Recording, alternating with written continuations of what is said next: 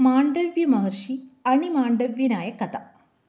വളരെ കാലം മൗനവ്രതം അനുഷ്ഠിച്ച മഹർഷിയാണ് മാണ്ഡവ്യൻ. മാണ്ഡവ്യ മഹർഷി തന്റെ ആശ്രമത്തിന് മുന്നിൽ മൗനിയായി ഇരിക്കുമ്പോൾ കുറേ കള്ളന്മാർ ആ വഴിക്ക് ഓടി വന്നു. രാജകൊട്ടാരത്തിൽ നിന്ന് മോഷ്ടിച്ച ധനമായിരുന്നു അവരുടെ കയ്യിൽ. അവരെ പിടികൂടാൻ രാജഭടന്മാർ അവരുടെ പുറകെ ഓടി വരുന്നുണ്ടായിരുന്നു. ഭടന്മാരാൽ പിടിക്കപ്പെടുമെന്ന ഘട്ടമായപ്പോൾ കള്ളന്മാർ ധനമെല്ലാം മാണ്ഡവ്യമുനിയുടെ ആശ്രമത്തിൽ ഒളിപ്പിച്ചു വെച്ച് ഓടി രക്ഷപ്പെട്ടു. രാജഭടന്മാർ ആശ്രമത്തിൽ കടന്ന് പരിശോധിച്ചു. ധനമെല്ലാം അവിടെ ഒളിപ്പിച്ചു വച്ചത് അവർ കണ്ടെത്തി.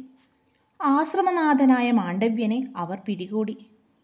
എടോ താനല്ലേ രാജധാനി കൊള്ളയടിക്കാൻ കള്ളന്മാരെ പറഞ്ഞയച്ചത്? ഭടന്മാരിൽ ഒരാൾ ചോദിച്ചു.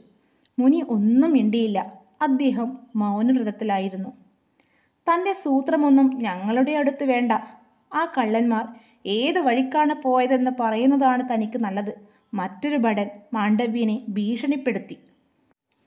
അപ്പോഴും മുനി മറുപടിയൊന്നും പറഞ്ഞില്ല. ഇയാൾ ആ കള്ളന്മാരുടെയെല്ലാം നേതാവായ മഹാകള്ളനാണ്. അതാണ് ഒന്നും മിണ്ടാതെ നിൽക്കുന്നത്. മൂന്നാമത്തെ ഭടൻ മറ്റുള്ള ഭടന്മാരോട് ഉറപ്പിച്ചു പറഞ്ഞു. ഏതായാലും കളവ് മുതൽ ഇയാളുടെ ആശ്രമത്തിൽ നിന്നാണല്ലോ കിട്ടിയത്.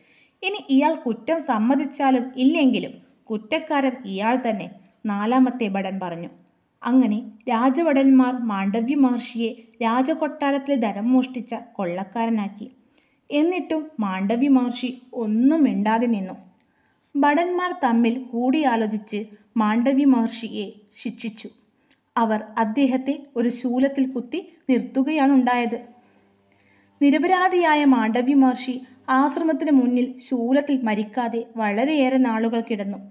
പക്ഷികൾ വന്ന് മാണ്ഡവ്യന് ഭക്ഷണവും പരിചരണവും നൽകി. മാണ്ഡവ്യ മഹർഷി മരണത്തെ അതിജീവിച്ച വിവരം കേട്ട് മഹാരാജാവ് ആശ്രമമുറ്റത്തെത്തി. അദ്ദേഹം മാണ്ഡവ്യനോട് മാപ്പ് അപേക്ഷിച്ചു. ശൂലം വലിച്ചൂരി മാണ്ഡവ്യനെ രക്ഷിക്കാൻ മഹാരാജാവ് ഭടന്മാരോട് കൽപ്പിച്ചു. എന്നാൽ എത്ര ശ്രമിച്ചിട്ടും ശൂലം ഊരിയെടുക്കാൻ ഭടന്മാർക്കു കഴിഞ്ഞില്ല. അവർ ആ ശൂലം അറുത്തെടുത്തു. അപ്പോൾ ശൂലത്തിന്റെ മുന ശരീരത്തിൽ തന്നെ തറഞ്ഞിരുന്നു. ശൂലത്തിന്റെ മുനയ്ക്ക് അണി എന്നും പേരുണ്ട്. ശരീരത്തിൽ ശൂലത്തിന്റെ മുനയുമായി ജീവിക്കേണ്ടി വന്ന മാണ്ഡവ്യ മുനി പിന്നീട് അണിമാണ്ഡവ്യൻ എന്ന പേരിൽ അറിയപ്പെട്ടു.